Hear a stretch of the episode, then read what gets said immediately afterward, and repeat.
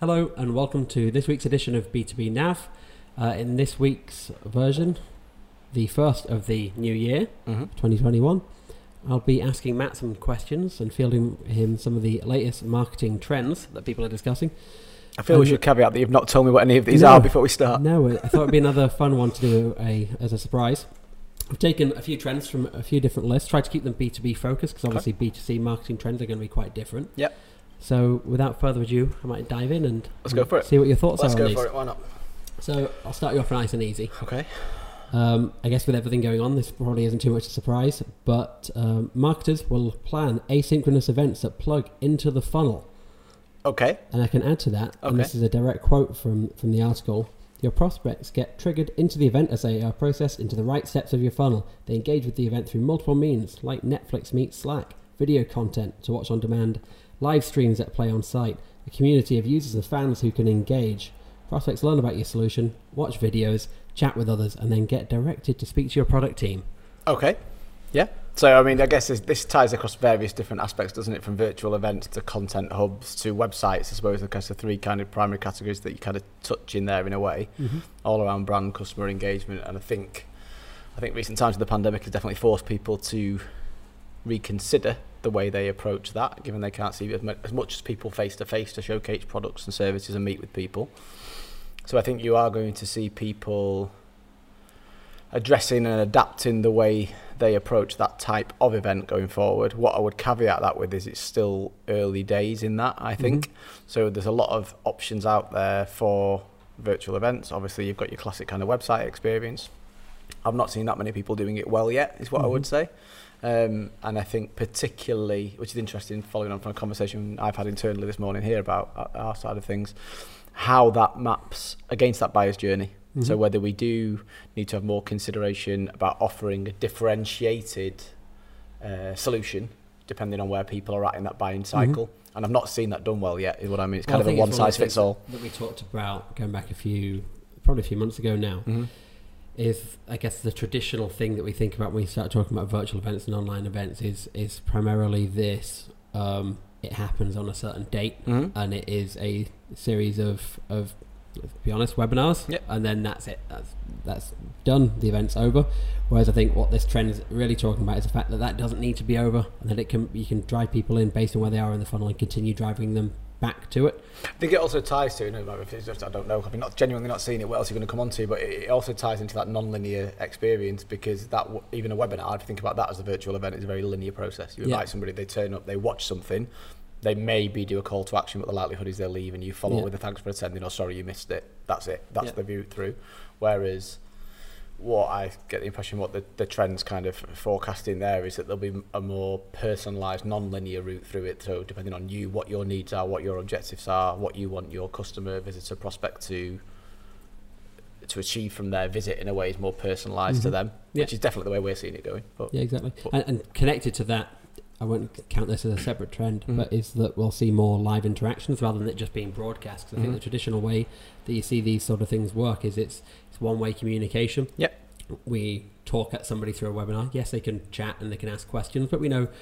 Uh, let's say 70 80% of people probably don't ask questions Mhm. and it's all very one way so i think we'll start to see or at least according to this trend start to see that communication being more two-way people being able to ask follow-up questions people being on mass or on one-on-one because I think that's one of the one of the complications that you've got with that kind of prediction is yeah I, I agree in principle it sounds wonderful to have this two-way dialogue amongst attendees and hosts let's call it albeit um, there'll be several occasions where you as the host don't necessarily want your Mhm. attendees to interact with one another desire them to have, have a direct dialogue for them to even have knowledge of who else is at the event sometimes I think either way would still count within this Yeah. trend that I'm talking about now. Okay. Either way is interaction beyond just being spoken to. Because even in the traditional sense of a webinar, when you ask a question, that's still fairly one way. Yeah. I mean, Yeah. yes, you can. You're asking a question, potentially getting your question answered, but it's still very anonymous. Mhm. You're not having a dialogue. You've just submitted an anonymous question that may Yeah. or may not get answered. Yeah. Okay sounds good So it'll be interesting to see how that one pans out. mm-hmm. Obviously, very tied into what we're doing in general. Yeah. Um, adopting an omni-channel marketing strat- uh, strategy will apparently happen more in 2021. How do you feel about that, and how do you think that ties into everything else that we're I think at the moment? omni-channel for me personally, and BDB and B2B marketing was a phrase that came up more and more in 2020, probably started in 2019, was Mhm. a phrase the first I, I heard of. Um, obviously, Omni's been around a while, but applied to a marketing kind of technique of this omni-channel experience. What I would say on that one is, I might uh, run the risk of repeating myself when you say I don't know what the others are, but in the sense of that's nothing new. Mm-hmm. I would say wherever your brand can be found or wherever people can interact or engage with your brand, you should be offering a consistent and engaging uh, experience. I Mhm. think that's more the point. Whether you call it omni-channel or you call it a considered strategic communication strategy, I would say is probably Yeah. the same thing. But think- but but I don't think there's many people that do it very well at the minute. Mm-hmm. So I think that people want to be on everything. They want to be on LinkedIn. You see, I see it more probably from the social side of things. We need to have a presence on LinkedIn. We need to have a presence on Twitter. We need to have a presence on Facebook or Instagram or whatever it is these days, even TikTok potentially. But when you're seeing that on the social side of things, it is sporadic people's usage, and I think that's where it, you get more easily exposed of having a poor presence or an inconsistent presence at the minute. hmm Yeah, and I think we see that quite a lot. But then thinking back to some of the campaigns that we've done in 2021, so just in one case, we personally ran a rather successful ABM campaign for a client. Yep. And that um, was was very omni-channel, and that we were, we were working across multiple channels. And I think anything like that is Mm-hmm. inherently going to be omni-channel. It's not thinking about what can we do with digital. It's not thinking about what can we do with our traditional sales team. It's taking all the different channels that you have at your disposal and thinking strategically about how you can Yep. make that work together and, and uh, you know achieve your objective. In that case, obviously driving uh, leads from particular target accounts. I also think tied back to the evolution of the evolved content hub, online event offer, and everything else, rather than having this omnipresence where you've maybe got 10 or 20 different places where people can find you, consolidating that into one central source of truth where you've got them all of the uh, consistent experience. And obviously, they've got to be able to find it and they're going to be invited to it. So it's a slightly different play of how you get people there. Mm-hmm. But that's also what that provides as well, where you can have everything kind of housed in one in, in one building, one Mhm. unit where they can come and engage with the branded experience on a consistent basis as well. Mhm. So it's just tied together probably a bit, yeah. Mm-hmm. And on the subject of not new Mm-hmm. content marketing, Really? So content marketing being touted as a must-have of 2021. I think I've definitely heard the term content marketing being bandied around in, in terms of trends lists for at least six or seven years, probably longer. What What do you class as content marketing? Ooh. I'm, I'm, only- throwing this back at you because I think it's, it's, this is the point that always makes me sort of laugh a little bit. Uh, For, for me, it's just using content to drive continued engagement with your audience. Content being anything. Co- pretty much anything. Blog posts, potentially emails, your specific piece of collateral that you're creating, white papers, things like that. Obviously, then we go into the social media content, video content, all that kind of thing. So for, for me, what I mean is content marketing is definitely nothing new because if you take all that away that you've just said, you're not actually doing anything. Mhm. So what, what diff- it's evolved. What you would say is the communication strategy and um, your communications tactics, almost in a way, have evolved over time. And there's still a place for email. There's still a place for editorial. There's still a place for press exhibitions. There's still a place for video. There's AI now and VR and AR and all these other wonderful things that are coming to life. Mhm. It's all content. You're still producing something that you want people to engage with. And I Mhm. think what's more important these days beyond content is the content strategy. Mhm. And I think that's where people go wrong, that they decide we're going to do a video, but don't think why the video, how it will be amplified, where people can find it, what's the call to action, what's the next step in the journey. Mhm. So I think when it comes to content, the, the strategic aspects are equally, if not more important than what content you're producing. Yeah, and f- from my point of view, I feel like what I often see is is there's an awful lot of content out there, Mhm. huge volumes of content, because there's very few companies that aren't these days participating in some kind of content marketing, whether Yeah, that's blogs yeah. or white papers or whatever else it might be. Yeah.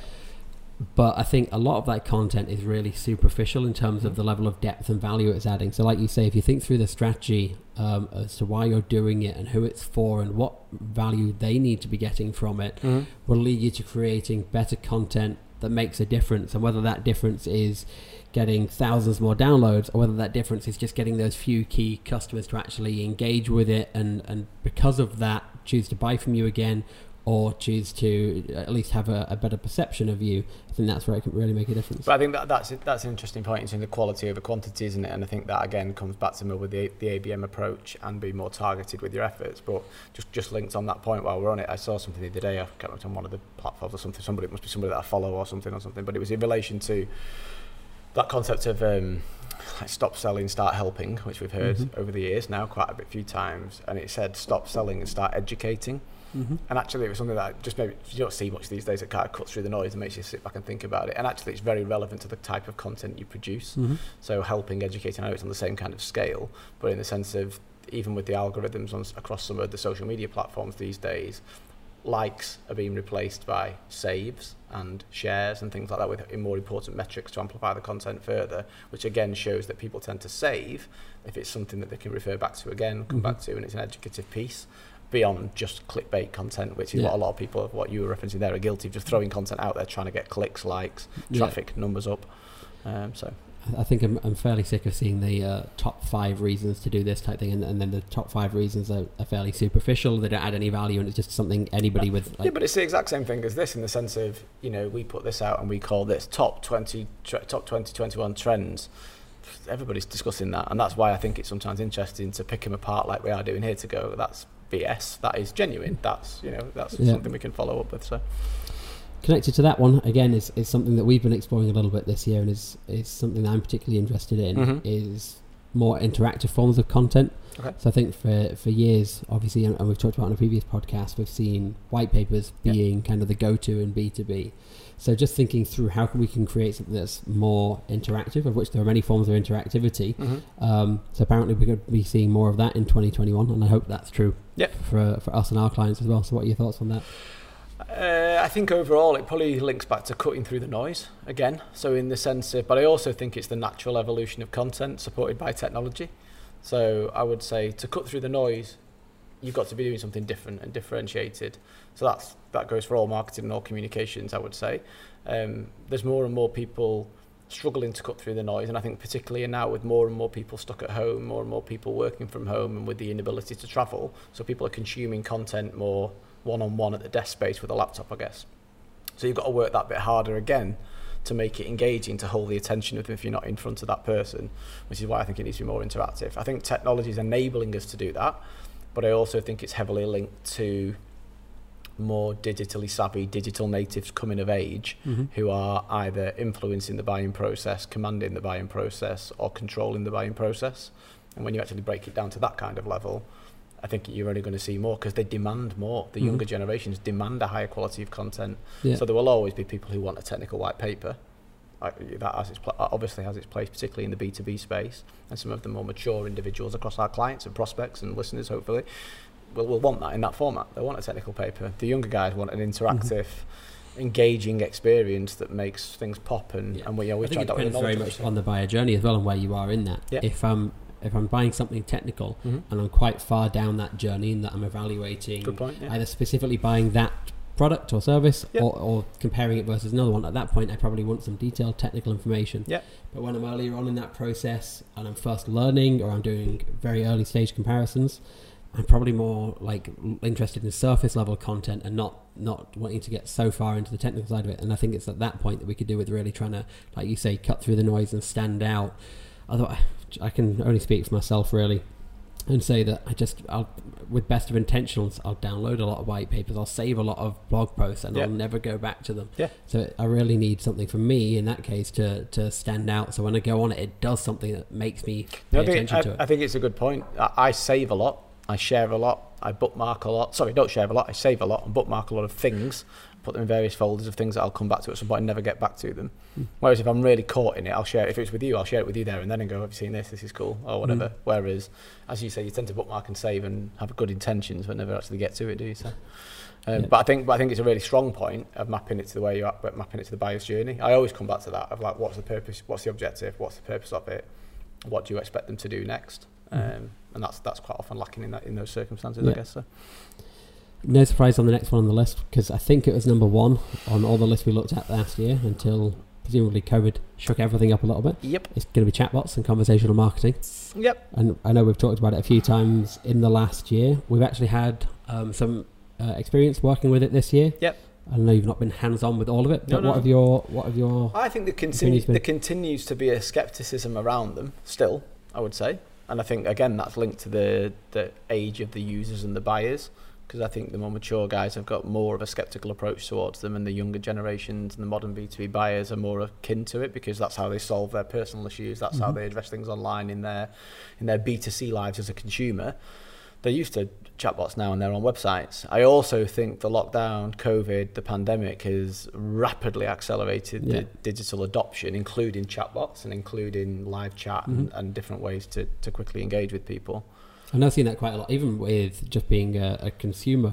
A lot of um, of shops that I've had to deal with in the mm. last sort of six to nine months or so of, of basically force you down the live chat route because that's what they've had to do to deal with the volume of inquiries that they're getting through. Yeah. So that means I'm more used to it and therefore I'm more likely to embrace and expect it from a B2B brand. The thing that I'd say that's probably a bit controversial uh, is I don't buy into conversational marketing.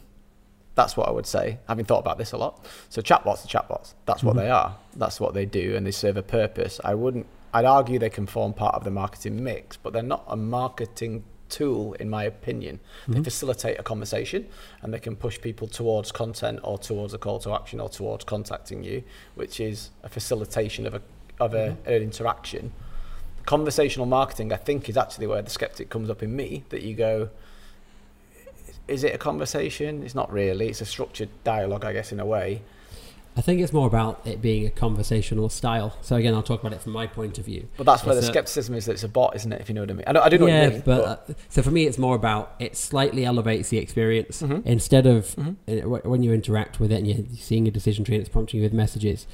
It feels more uh, less formal, less mm-hmm. like a, a, scary process, and more like I'm engaging with. I know you're not engaging with another person, but it, it has more of that kind of feel to it which I think just slightly elevates the customer experience and left me in the particular case I'm thinking of left me like feeling really positive yeah. about yeah. about my interaction with with a bot. Whereas I think if I'd have filled in a form, mm-hmm. I'd have. I also think if you get it right, it works really well, and it's a slick experience like you've described there. There's far too many people that don't invest enough time on it and get it considerably wrong, is what I would mm-hmm. say. Um, which and I think we've talked about this before. That, is yeah. that they're not quick and easy to set up. Yep I think they can be a good tool, and we've we've seen them used quite success, successfully this year. And we talked about just in the podcast that I think went out a couple of weeks ago that you know we were surprised to see people saying thank you to the bot all the time, things like that. So they're, they're also quite expensive, aren't they? In the grand scheme of things, I mean, depending on people's budgets and yeah. individual needs, as a, as a, as a part part of that marketing mix, which there's a skepticism associated with at the minute. The pricing model of quality chatbots, let's call it a quality yeah. chatbot software, is quite expensive. Mm-hmm. So I think that's another barrier to overcome in that area, particularly if there's still that skepticism around it. What I would say, as a, I don't, I don't think I am a skeptic of it, but in the sense of there's a slight skepticism there with me. They do work. That's what I'm saying. So I have a first-hand experience now through virtual visitor and the platforms we've done. They are working. They're great, a great adoption, great interactions with the customers. People are finding what they want with limited involvement from you. So I mean, it's, it serves its purpose for sure. Mm-hmm. Yeah. The next one is uh, something we've definitely covered in the last year or 2 mm-hmm. and this is one I'd say I'm a lot bit more of a skeptic of, okay. at least from a B2B sense. But we do see it keep coming up in lists, and that's uh, voice search and, and voice search marketing and, and making that work. Yep.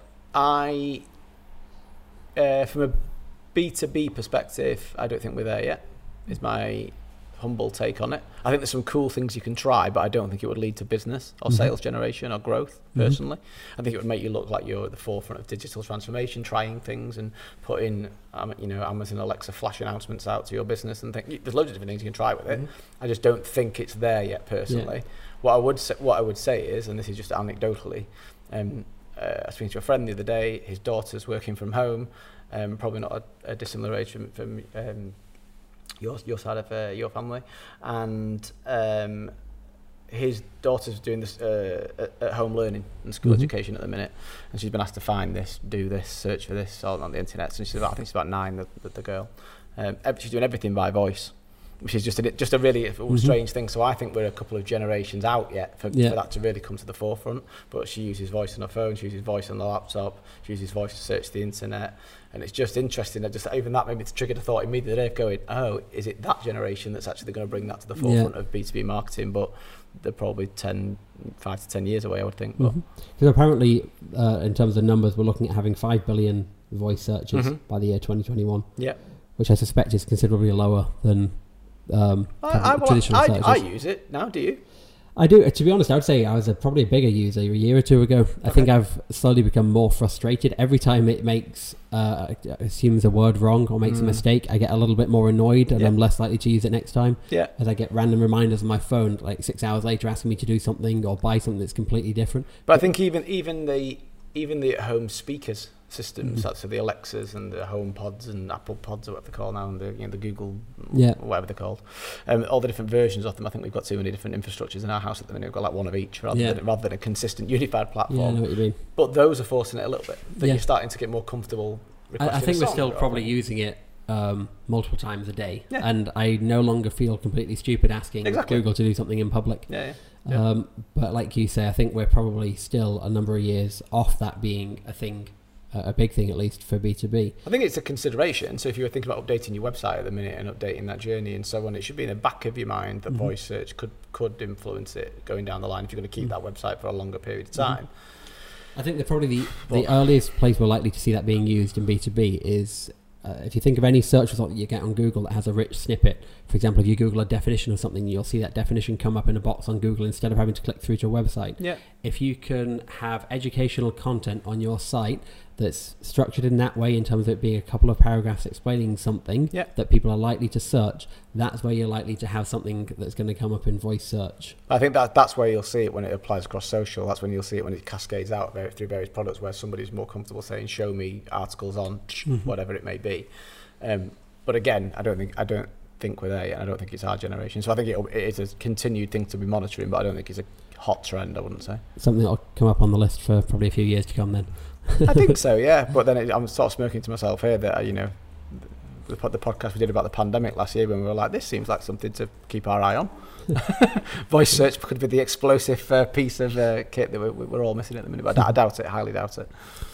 so the last one i'm going to pull out to, uh, today is something we've talked about quite a few times recently with clients and that's uh, data visualization and Yeah. that being kind of one of the top wanted marketing skills of Mhm. 2021 I think, I think that's where you're moving more toward the consultative. The, the move where marketing's going of proving your worth is Mhm. what I would say. So in the sense of, I probably bleated on about it too much on previous podcasts, but in the sense of marketers have hidden in the shadows for many years, not wanting to be held accountable to their actions. Technology, data, analytics, and now the visualization of that that follows on from that is is how we how we ultimately prove our worth. So if you Mhm. can execute that and show that with confidence as, as an agency working with a with a company that one you're not afraid to stand by those results, two you've got a slick sophisticated process of how you can bring that to life because people don't want reams and reams of analysis and paperwork and It also takes a huge amount of time to put together. Mhm. Whereas I think part of data visualization is is often having all that data feeding in automatically yeah. and it helping you to pull out some of that key information that you just don't have access to otherwise because you know you want to make decisions based on mm-hmm. you know cost per leads or a Yeah. cost per acquisition or whatever it might be but working out a cost per acqui- acquisition involves understanding what's converted in your salesforce crm Yeah. understanding where that's come from understanding not only the last touch point from a marketing point of view but also the first touch point and everything else in between and getting into a bit of attribution modeling which unless you're w- willing to go across five different systems and spend an awful lot of time analyzing that mm-hmm. regularly Yeah.